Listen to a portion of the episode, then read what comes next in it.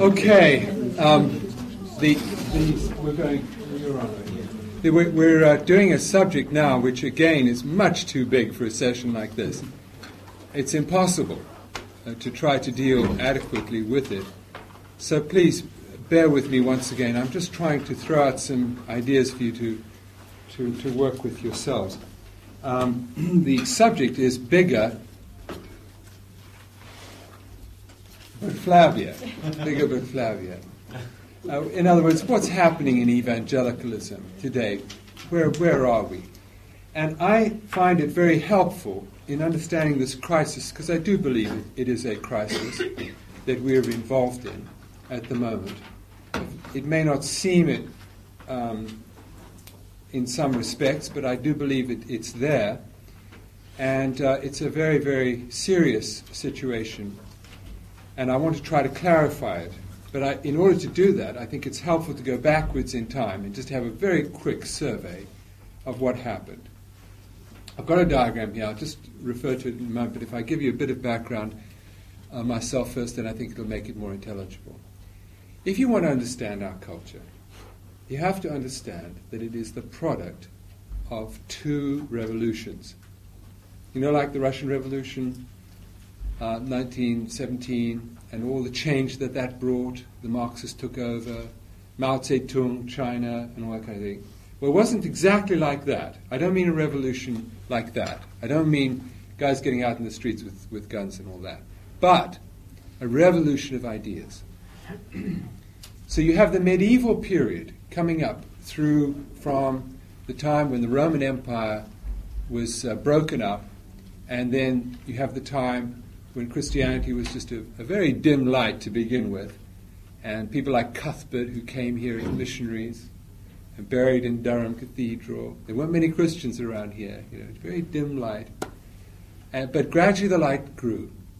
And we cannot disparage what happened in the Middle Ages as if it was all the Dark Ages, because some wonderful things were produced, like Durham Cathedral. Uh, but there were some problems. There were some very serious problems. Although they had the Bible, it was as if they put the Bible under a great big uh, uh, slab of, um, of, of metal, and no one was allowed real access to this Bible. And that's what the Reformation was. Now, that's the first revolution.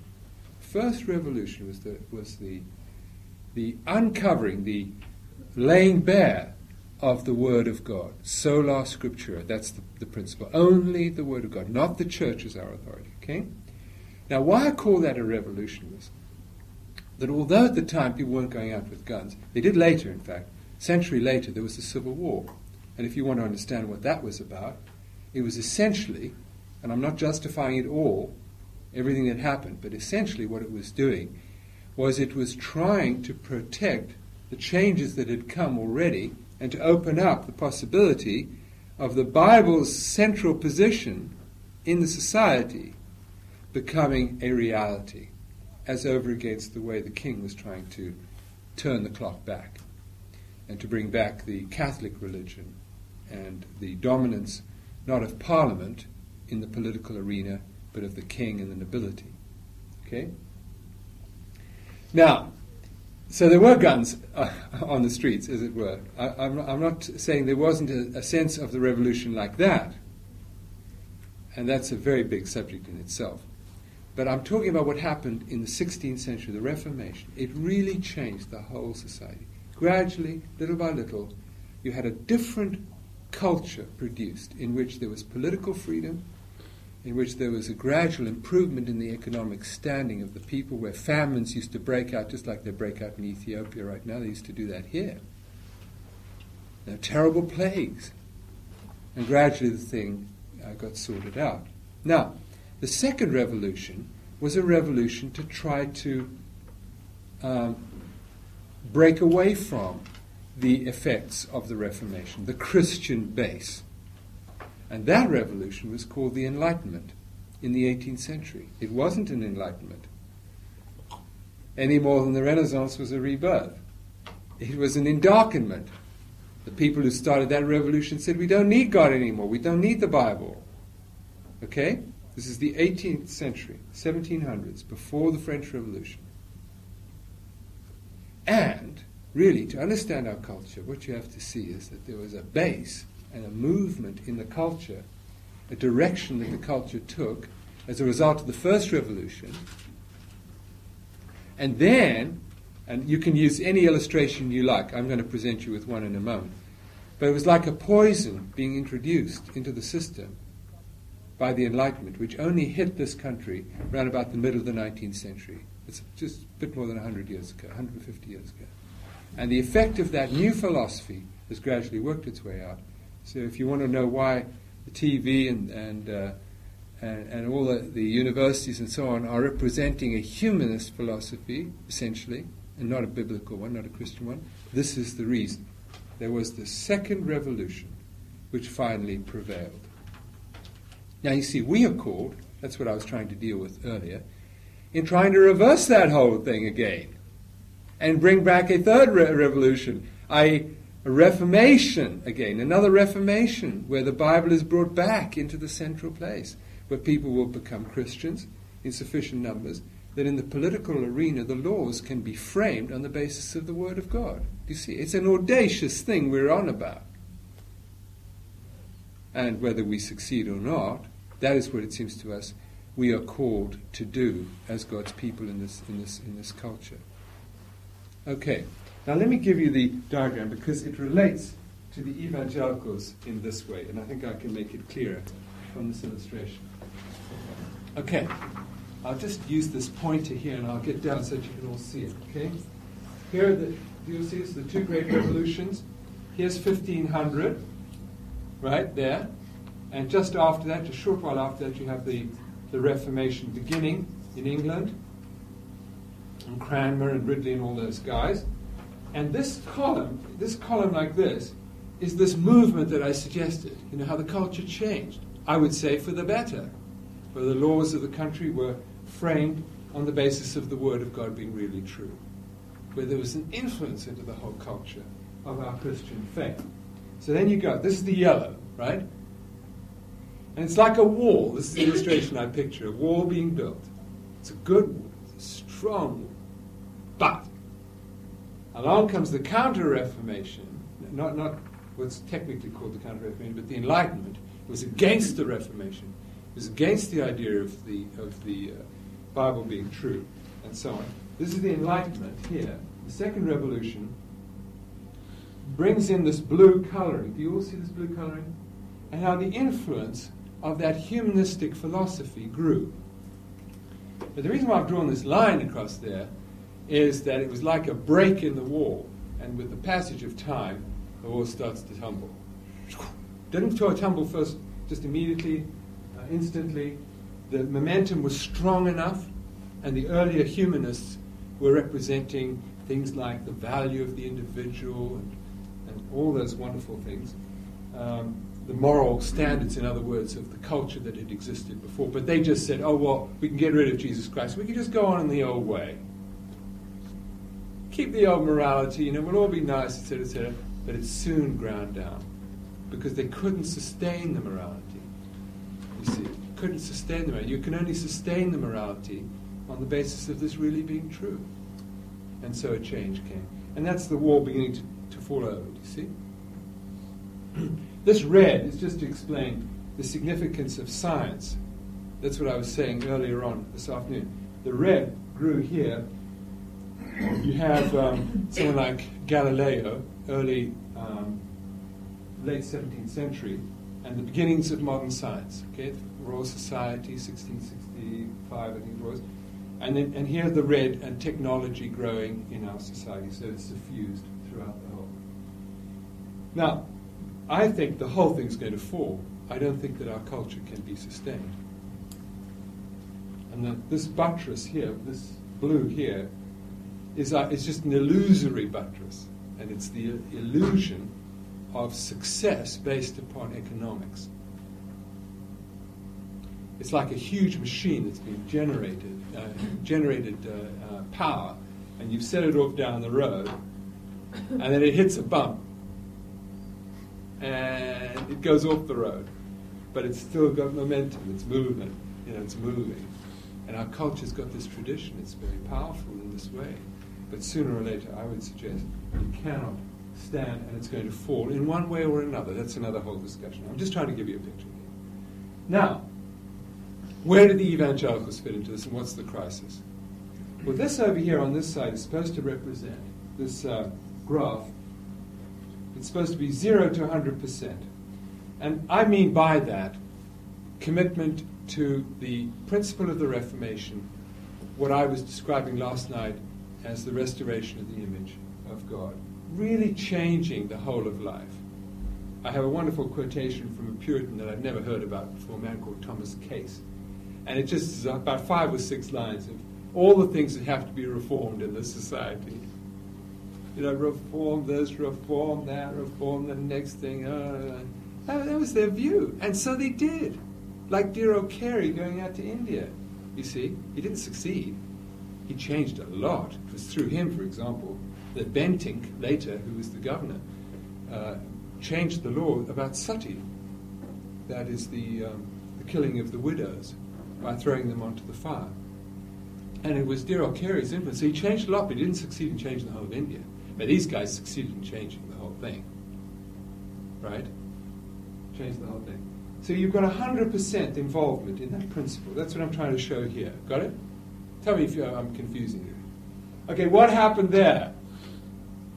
That's the critical question. What was going on here? What were you all doing there? Right? It's getting a bit thin. Look at it, man. See? See, it's getting thin. That was the rise of what I described as uh, pietism, this idea that, oh no, you don't have to be involved in culture, just be involved in spiritual things, devotional things, being nice, philanthropic things. Be a doctor, don't be a politician. And as a result, as a result, what happened was it was a real tragedy. At the very moment when we needed our big guns to come out of port, because the enemy's uh, big battleship had come out on the other side of the, of the ocean there, we hadn't got any guns because we'd left them behind. And this was a tragedy. And by the end of the 19th century, I've, I've stopped at about 1850, but by the end of the 19th century, you had the, the development of what was called fundamentalism. Now, that brings us to the crisis. Now, fundamentalism was this the guys had, had come to the conclusion that there was a very serious challenge to their whole system. Here was the Enlightenment and its influence growing. Um, here were whole churches going off from the faith, becoming liberal. Um, here were the universities all giving up any, any semblance of Christianity, becoming humanist.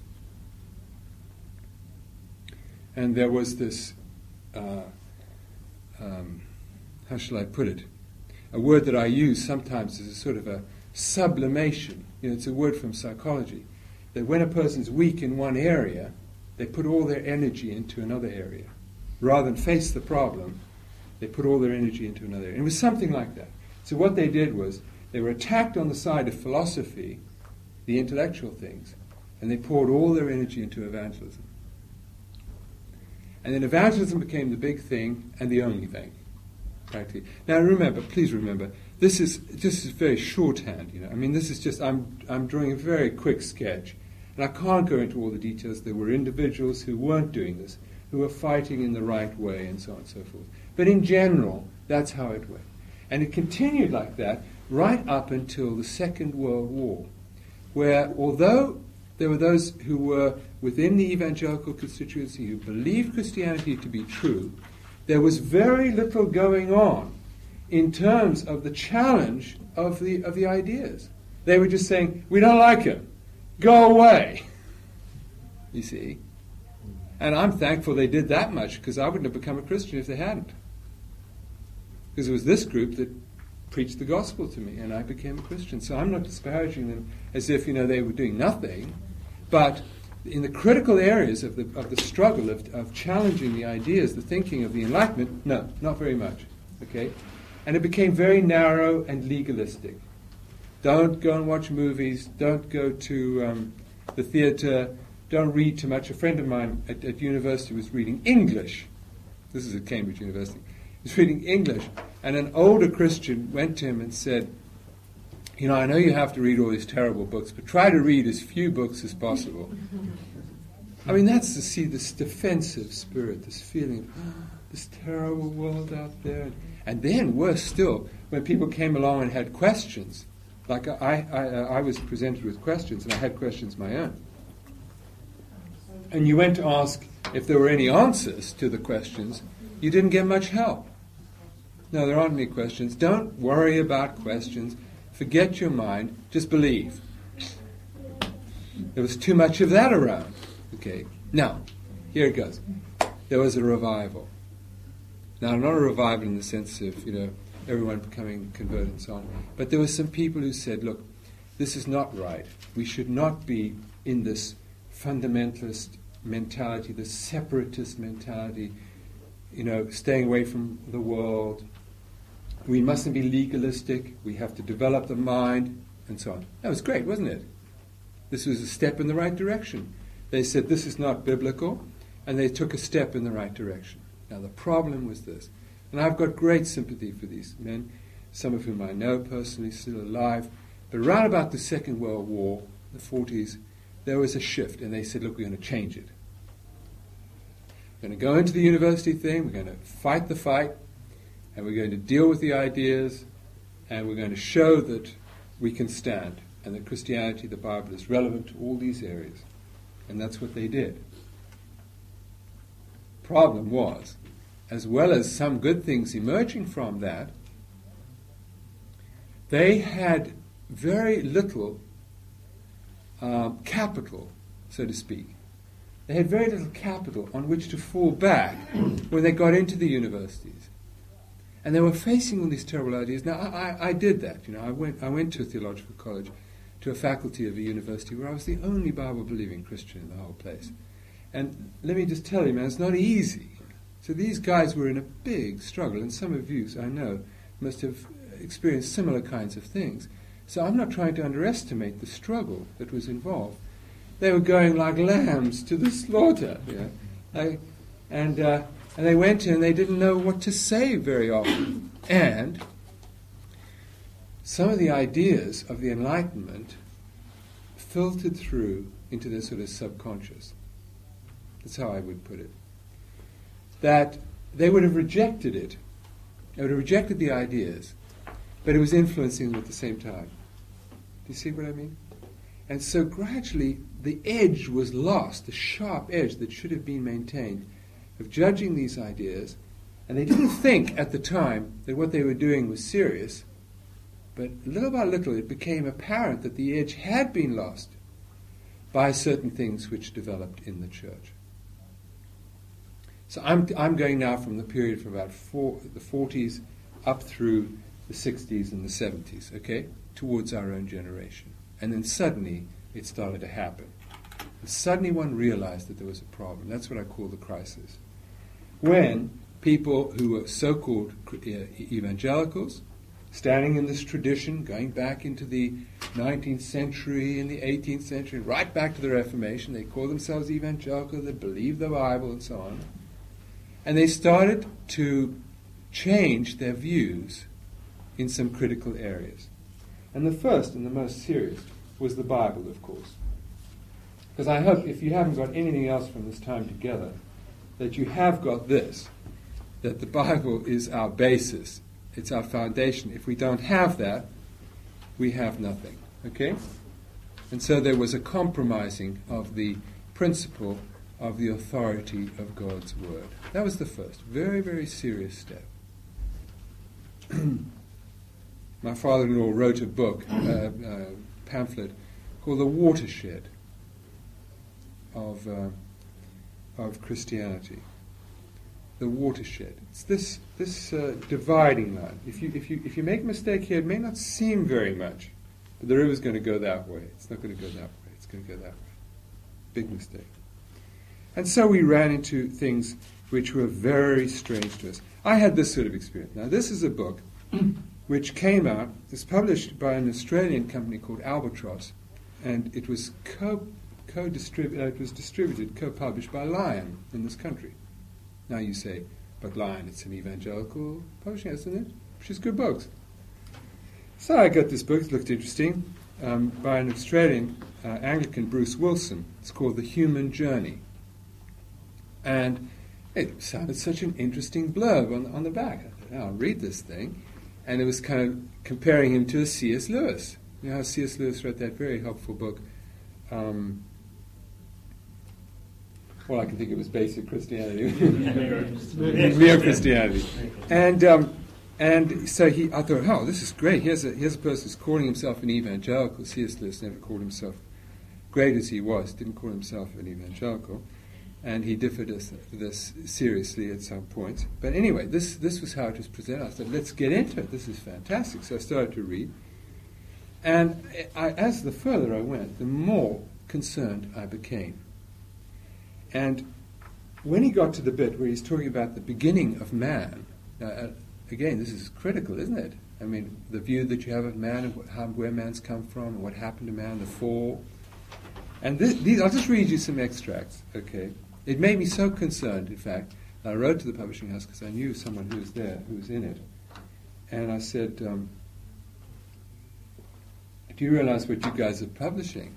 Now, they had already had some problems and some doubts, and they thought they could get it through anyway.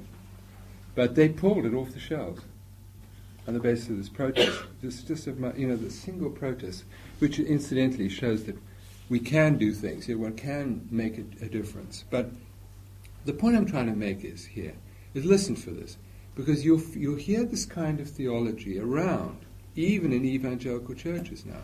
It's all about the fall. And some of you were in my um, workshop last night when I said that if I was talking about evolution to a person who's a Christian, called himself a Christian the- a theistic uh, evolutionist, that is, that God had started the whole thing, but he'd used evolution, I would insist that three things had to be maintained, otherwise Christianity would be dead. The first one was God began, created in the, in the first place. That reality wasn't just sort of floating around someplace and then God found it. that it, it, was created ab initio by Himself. You know. Secondly, that the, the creation was perfect, including two men, uh, two people, man and woman, excuse me. two people, a man and a woman, who were the beginnings of the whole human race. But, very particularly, that both nature and man, mankind, was perfect. Because if you didn't have that, you'd have had God having made an evil person at the beginning. Okay. And then thirdly, of course, the historical fall. That the reason why evil came in was because man rebelled against God. It didn't come in just by chance, you know. It was brought about by man's revolution. That if you didn't have those things, everything would be gone. Now, this is Bruce Wilson on this whole thing. Theology does not treat these stories as historically true, parenthesis, in the modern sense, but as theologically true. Obviously, the description of Adam and Eve's fallen condition is a description of the reality we live in, the space time world of everyday life. The story of Adam is the human story, our story. Now, can you detect what's wrong with that? It's true, it is our story, and says that our fallenness is a product of what they did. But our story is not Adam and Eve's story. They did it. Because they did it, we're in this situation, you see. And he just confuses you. And he makes it seem as if all that it's teaching is that we're in a fallen world. No, no. What Genesis says is it wasn't a fallen world. And it became a fallen world, you see. Listen, this is the worst. Yet one element of this theological picture seems to be con- uh, contradicted by the discoveries of modern science. Science says that the natural causes of pain and suffering, earthquakes, cyclones, disease, death, etc., were in the universe long before self conscious humans came on the scene. Thus, how could a human fall into evil cause what was already there? If theology insisted that the story of the fall was part of the history of this universe as it is now, its explanation could only be valid if the theory of evolution was false. Of course, this is possible. Some scientists do believe the theory is false, but as this appears less than likely, it is not a course that will be pursued here. In fact, the biblical story specifically states listen to this that the fall took place in another reality, symbolized by the paradisial garden from which humanity is banished. Another reality. Now, you see, this, this gets very close to sort of the myths of Hindu uh, theology, of Hindu uh, philosophy. But is that, is that uh, where, it, where it ends? And unfortunately, the story is worse than that. Um, the, a number of people who are fairly prominent in the evangelical world, for them this would be standard. This would be standard. George Carey, I just must mention these people in, by name. I do not mean to insult them. I do not mean to imply that they are not Christians, that they are my brothers, that in many respects they're not better than myself, and so on and so forth, and so forth. But I believe they've made a serious mistake. Theologically, they've made a serious mistake. George Carey has written in very similar vein. I, I don't have the time to read. I've got it here in my back. And his book, um, I Believe in Man, in the first two chapters, you'll find exactly those ideas that I've read from Bruce Wilson's book in that. Now, George Carey's, you know, just recently become bishop, Bishop of Wells, and he was um, principal until quite recently of one of the outstanding evangelical theological colleges in this country, namely Trinity Bristol. Um, David Winter, I'll just read another example. David Winter wrote a, a little thing booklet, uh, 1980, called But This I Can Believe. Interestingly enough, there was only one man in the whole book that he took to task, and that was Francis Schaeffer. Very interesting. But I'm now giving you another example of the way this sort of mentality works. This is a quotation about the wise men, story of the wise men. I've now little, I have little doubt now that the story of the wise men is midrash. That is, a beautifully imaginative story woven around the various Old Testament prophecies and intended to establish that the Messiah is a king for all people, everywhere. In other words, this didn't really happen, you see. Just like another man teaching at another theological college said, Daniel wasn't a real person. There's no Daniel in the lion's den. It's all just a fictitious story. And so, little by little, you see, this, things were changed. Like this, this mentality was changing in relation to the Word of God. Interestingly, David Winter himself, at the time of that book in 1980, said the virgin birth itself is put in this doubtful ca- category by many otherwise conservative scholars. That's a quote. Page 63. The virgin birth itself is also put in this, quote, doubtful category by many otherwise conservative scholars. At the time, he went on to say that he did believe it. He did believe the virgin birth was true. Uh, there's, there's more to the story. Here's, I haven't got the book itself, I'm afraid I really must get it, but here's a review of his later book, 1985, Truth in the Son, meaning S O N, published by Hodder. And the reviewer goes through the ideas about Genesis, etc., uh, theistic, uh, evangelical beliefs regarding creation are summarily dismissed as the crudest caricature, in quotes, of what the Bible is really saying. Literal creationism is parodied as deism. Now he comes to chapter 3. The author speaks of three biblical accounts which he believes are only, quote, pictures the fall, the burning bush, and the virginal conception. Do you, do you see the shift there? The virgin birth, the, the idea of, of Mary having given birth to a virgin. It's just a picture. It didn't really happen. She wasn't really a virgin. I, I, I see you looking worried, man, and I'm glad you're worried because I'm worried, and this is a sad story. Who, who's that? And? This is Bruce uh, David Winter, Truth in the Son. Why he takes, why he takes the the uh, the the, um, the burning bush is just amazing to me. I must say. Um, here's the quote: "The insight this narrative affords does not depend." This is a direct quote from uh, Winter. On whether the virginal conception is something that actually happened as a matter of biological fact, or whether it is a picture given by divine inspiration to light up for us the true identity of Jesus. Now, I'm just going to try to make a point in saying this, okay, and not to suggest that these people are saying this, but couldn't you also argue on the same basis and say, hey, but this is presented as if she was really a virgin, you know, and, and she was going to conceive the Son of God. Here's the angel Gabriel comes in. Couldn't you say that the same thing happened with the resurrection and, and the and the uh, the death of Jesus and the resurrection? Well, what would be different? Why wouldn't you argue like that? Well, of course, you know that some liberal theologians have argued like that. There's one very close to this.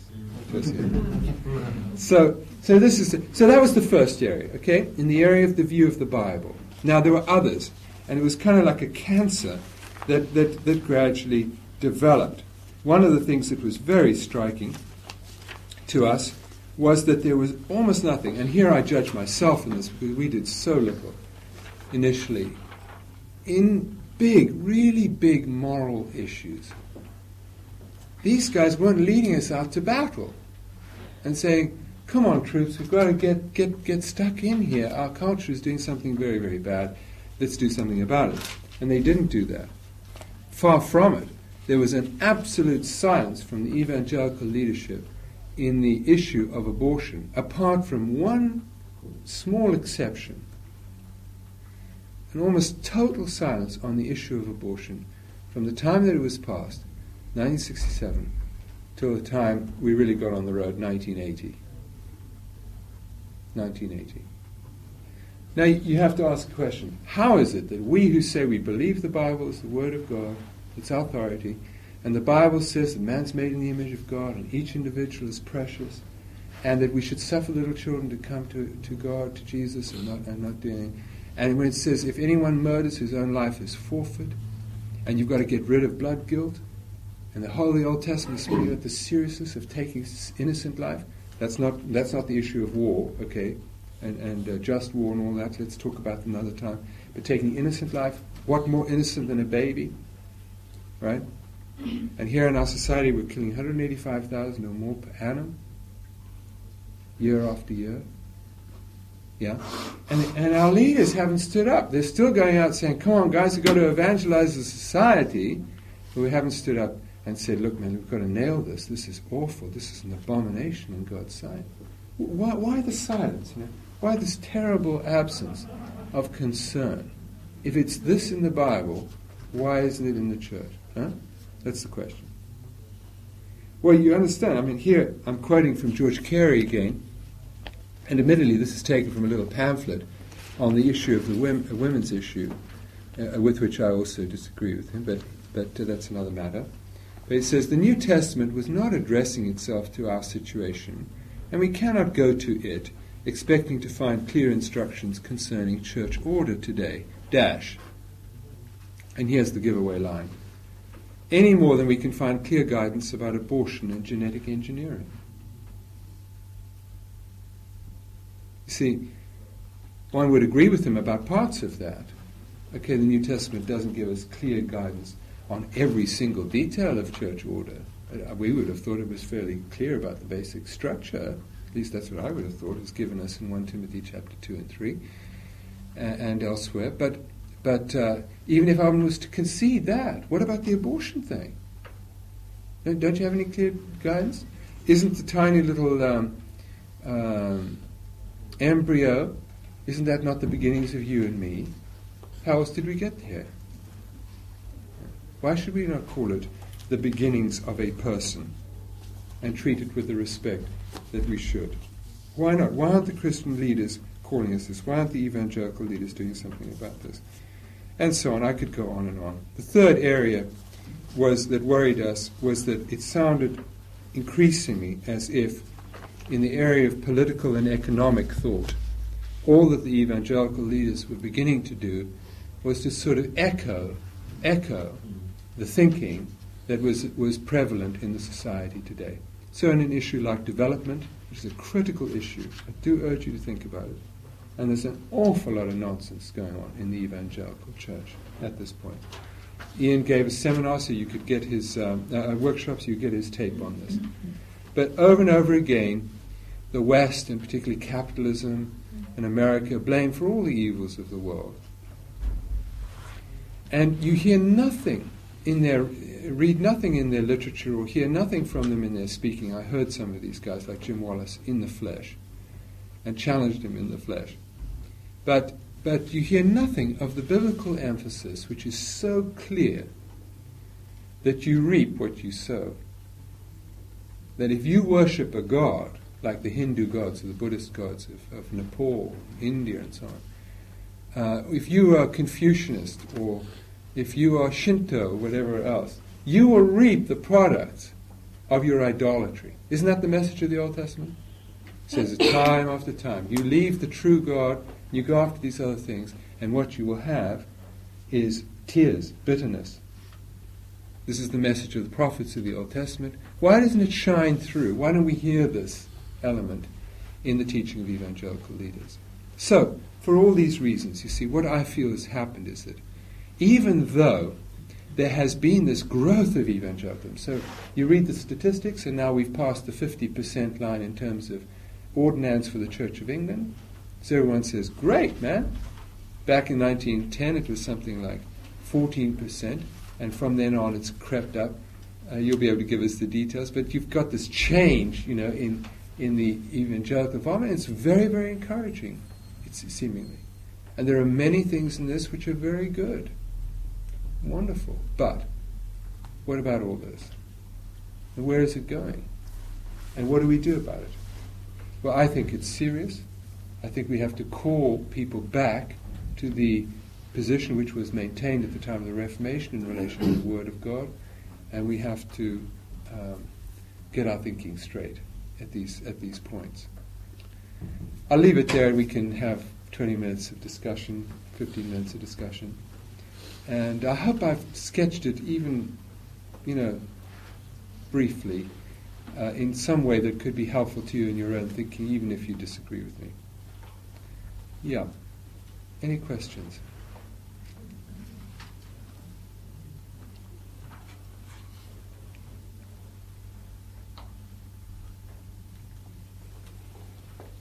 Would you like to say something, Ronald, about the uh, effect this process has had on the evangelical gospel? Yeah. You'll probably know more about it than I do, Rich. Um, what would you think? wanting to sort of. I'm tired. I'm tired of speaking. um, I mean, in 1972, uh, because nobody else would go, I was uh, the Northeastern Diocese Evangelical Fellowship asked me to be rep- their representative on the Church of England Evangelical Council, hmm. uh, which is repre- was representative of evangelicals all over the country. And I mean, I found it took me a year to, before I could sort of breathe the air of, of that meeting, um, because the interests were uh, were not gospel centered. They were not mm. Bible centered. They they were for uh, um, a large part of social and so on. And, and the message of the gospel that was coming over was, was um, uh, the lifestyle one. You know, you're converted to an, a, a, simple kind of lifestyle, just kind of the Jim Wallis kind mm-hmm. of emphasis, right. simply. Um, and uh, the idea of extending the kingdom by social justice and so mm-hmm. on. Mm-hmm. The, the idea of um, presenting a living Christ to meet our needs. You know, the, the youth rally where um, the picture of, of, human need is, is, is, is depicted, and here's a living Saviour to help you. But the cross is left out. Mm. The need of man to be reconciled to God, and that element is left out. Mm. And it's these kind of things, in a very s- Exactly sketchy right. way, that, That's right. that I have found are replacing the need of man to, for God to do something, to lift us out of the, the, the miry pit of sin, set our feet upon our rock, Mm. and to live the kind of life based on the Mm. word of God that, right. that you have been speaking Mm. about. Exactly. The, the, the concerns are, are uh, uh, very uh, real and sincere, but they lack often the spiritual emphasis, Mm. the eternal emphasis. Right. They're meeting man's need rather than dealing with God's judgment on sin. Right. I would totally agree with that. In other words, I, I've been going to these details because I think they're important for you to, to sense. So these are actually in writing. This is not hearsay, they're in writing. And, uh, but these are only the tip of an iceberg. The more serious element is the implications of all this for something like the kind of message that people are being presented with, the gospel. And that is changing also. Yeah, that's, that's an inevitable consequence of these changes. Yes, I'd like to ask a question, I guess I'll say particularly contemporarily about the 80s. Yes, Uh, you can tell from my accent that I'm, although I'm from here, I haven't been from, only have been from here for a few months. right. I'm Canadian. Um, here in Britain, in terms of positive signs, Mm. in terms of um, leadership and Yeah. achievement that is truly evangelical Right. and balanced as you view it, uh, what are some positive signs that you or anyone else here are, are aware of, you are aware of, or, or anybody else here is aware of, say in the last decade, that are especially encouraging? Well, this is where what I'm trying to say is it's, it's very mixed, you see. It's bigger but flabbier. Mhm. So one doesn't want to deny the good things, Mhm. like in the bigger, you know, like Sure. down in our area of the country, there are several churches that I know where someone has come in who is an evangelical vicar where there wasn't one before. Mhm. Well, that's great. Um, the Bible is being presented much more than it ever was before. But this is where you have these ama- wonderful, um, not wonderful, uh, awesome pictures out of the kings in the Old Testament. Like, uh, was it Jehoshaphat who said uh, he'll make an alliance? He was the king of Judah. He said he'd make an alliance with uh, Ahab, who was king of the northern kingdom. And they'd go to war together. And then this led on to uh, a marriage uh, contract. And he married uh, his uh, daughter to the uh, son of the, of the uh, household of, of Ahab and Jezebel. And then you come to the next generation and you can end the story for me. Disaster. So the beggar, you see is there, it looks like this success, you know, in one sense. And I'm not, believe me, not trying to belittle some of the good things that have happened. There's been a penetration, for example, into the media that there hasn't been before. And David Winter has been involved in that. And one's glad for whatever of the gospel still remains that is being presented. Mhm. But in, in, in this particular area that we're talking about, and it, it largely involves the evangelical Anglicans, unfortunately, and I don't have a you know um, a brief to sort of challenge the Anglicans present. Far from it. I'm a great respect for the Anglican tradition, but this is something which concerns one in the same way that Jehoshaphat was told, you know, should you love the enemies of God? Should, should evangelicals be doing these sorts of things with liberal theology, taking on board these sorts of ideas about the fall, about the wise men, and so on? So it's, it's a complicated one to answer that. Now, there's another whole discussion to be held, and that's what's happening outside of all of this. You know, like spring harvest, house church movement, and so on. So that's another ballgame. I don't know if you want to talk about that. But there are positive things in that, and then there are, there are some, some difficult things in that. Um, I feel myself, as I said in the earlier session here, that my great concern in that is simply that we've been sidetracked for at least uh, three decades from the central issue. Mm. The central issue is truth, and we've been bombing around, having celebrations and um, and new music. Not that, that, that this isn't a, a legitimate thing to, to do necessarily. Um, some of the celebrations remind me of of, uh, of what the people of Israel were doing when they came up to Jerusalem. You know, they all gathered up there and they had a great time singing and dancing and so on. And I don't have any problem in theory with any of that. You know. But when you scratch the surface and you ask what's going on underneath in terms of real theology, and is, are the people being uh, led to a deeper appreciation of the fundamentals of the Christian faith, some of these things we've been talking about, um, then I say again, it's, it's confusing. Yes, no. and uh, again, you feel like it's, it's at a different level or a different sphere, however you want to use it. But over in this area, you feel like these guys. Did you hear the bit in um, Bruce Wilson? But of course, no scientists believe that. Mm-hmm. So neither will we, even if it's in the Word of God. So you feel this sense of the influence of the world. Okay?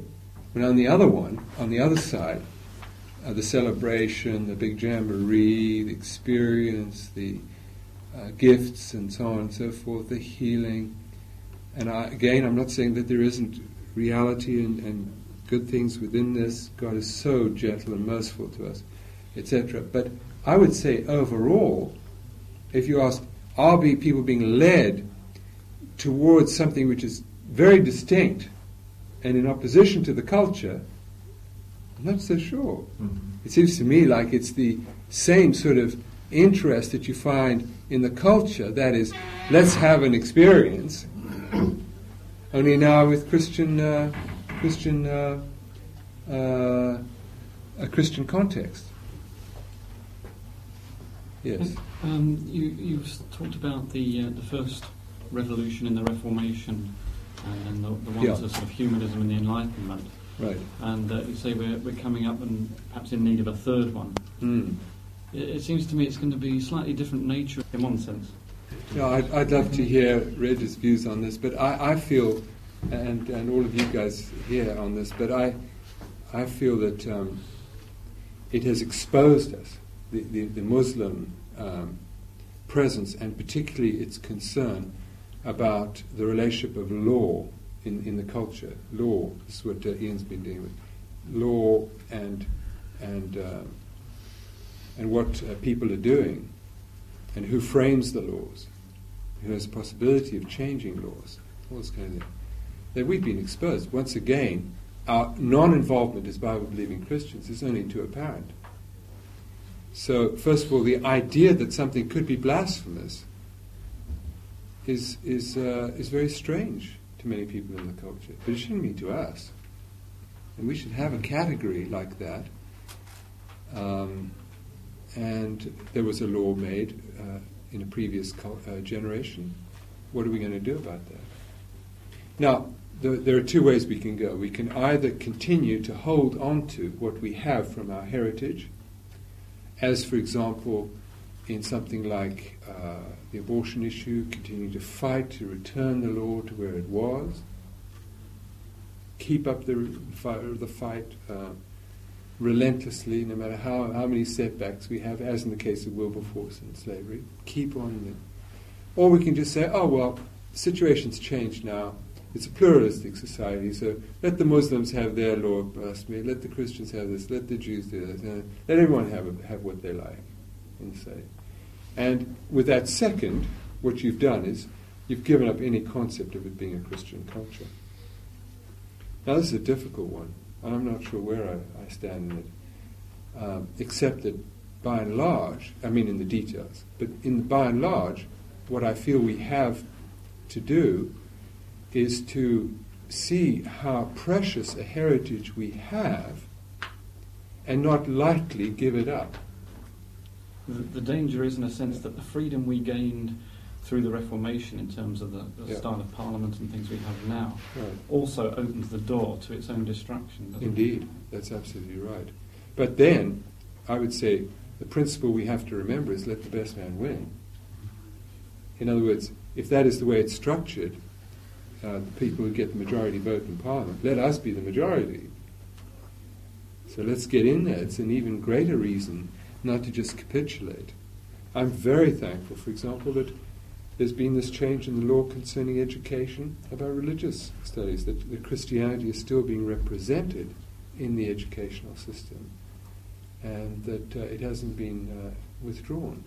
It saddens me to see all these mosques around the place. It should send you. I mean, this is partly because I've got a daughter out in the Hindu Buddhist culture. And when you go there, man, and you don't see any churches and you don't hear any church bells, and you see the effect upon the culture, you, you say, you know, this is, this is uh, something which is a marvelous heritage of ours.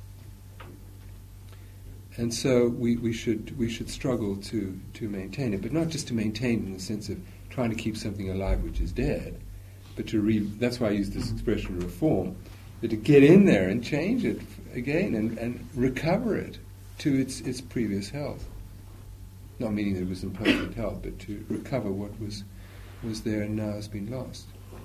But some of these discussions are difficult and we might disagree on them. But uh, that, it seems to me, is where we're at. Yes. I, I fear, Ranald, that evangelicals will begin to concede on quite a wide front in the next 10 or 20 years on the whole issue yeah. of the uniqueness of Christ. I think yes. there are signs there right. already. Right. Um, uh, one of the of worst experiences I can remember on from Faith in the City was having to argue on an Anglican commission that we should actually include that phrase. And we couldn't include the phrase the uniqueness of Christ. Mm. It was the supremacy of Christ. There was a difference. Mm. Uh, and there were a number of evangelicals on that commission who, I mean, to say the very least, were equivocal about them. Yes, so I think that's, that's right. another exactly. issue that we have that's to right. be prepared for with an evangelical constituency. That's we know it. what's happened to the, the liberal constituency. And that's mm. true also, really, with regard to other versions of Christianity. That, that evangelicals are inclined to view pure liberalism as a valid form of yeah. Christianity. Mm. Yeah. Where, where, I mean, pure liberalism has a God that hasn't spoken and exactly. doesn't judge exactly and doesn't right. say. Exactly so right. It, you, it, but nevertheless, I mean, mm. evangelical bishops speak of of, of leading liberals as Christian brothers, which yeah. is unwise at least. Exactly. I totally agree with you, Richard. And the pluralism is very sad. Mm. Yes. What do you think is, is, is the right balance between evangelism and social action? Because I'm mm. aware over the past 10 years of life grown up and had to mm. think these issues through that there's been the fundamentalist thing forget the social action, right. we've got to convert the world. And then there was the reaction against that that you've described, and evangelical mm. Christians getting very involved in social action. And some saying, mm. well, you can't separate the two, they both go together. Yes, and I, then I some people saying, well, you've gone overboard on the social action mm. now. Now, are they both together and we've got to do both and that's that? Or do we have to divide them and put priorities I, I would like to go one step further back and, and say that it isn't just a question of should we do the one, i.e., evangelize, or should we do the other, social gospel? That there's a deeper question involved, and that is do we really believe Christianity is true? Mm. Now, what, if that isn't resolved, it doesn't matter what mix you get down on this level, whether you're on the fundamentalist side of the social gospel in, in the end, it's not going to go anywhere as far as I'm concerned. We will only touch the people who are on the very periphery of society. Uh, we won't touch the thinkers, the people who are in art, the people who are you know pioneering in, in philosophy and so on. We won't touch them because we, we haven't got something which has got guts. It's all just uh, simple little things, trite answers. Now, in, in if that is resolved, okay, so assuming that that was clear, that we, we were quite clear that Christianity is true, we're going to stand on it, and we're going to take a stand not just against Hinduism and, and, and, and Buddhism and so on, not because we don't like Chinese people, because we don't like Indian people, or Uh, so it's, not, it's got nothing to do with race. It hasn't got anything to do with where you live in the world. It's a question of what is true. And, and I pray that there'll be Africans and, and uh, South Americans and, and Chinese who will lead the way for us if we won't lead the way ourselves, you know. It's got absolutely nothing to do with, with, with race and culture in that sense. Okay. But if that is clear, if that issue is clear, the issue of truth, then it seems to me what the biblical position is not, not either or, but both and. And some call to do more, one more than the other, and that's the whole thing of calling. But all of us being aware that we're called to all of it. So let's take an example like these moral issues uh, that we're concerned about, that we should all be feeling like writing to our MPs. And CARE has a, has a situation which doubtless you know about in this in this area, but you can sign up, you can get their mailing list, you get to their mailings, and they'll tell you the laws that are coming up in Parliament and keep you briefed so that you can then act. Now, there may be other organizations that do this, but at least there's one that is doing it like that, and so one can be act. But your actual work might be more in terms of evangelism, of building up the church, etc., etc. So it would vary for each of us, but all of us should be concerned on both sides. That, that's how I see it. But the, the prior issue, I would say, is the issue of truth.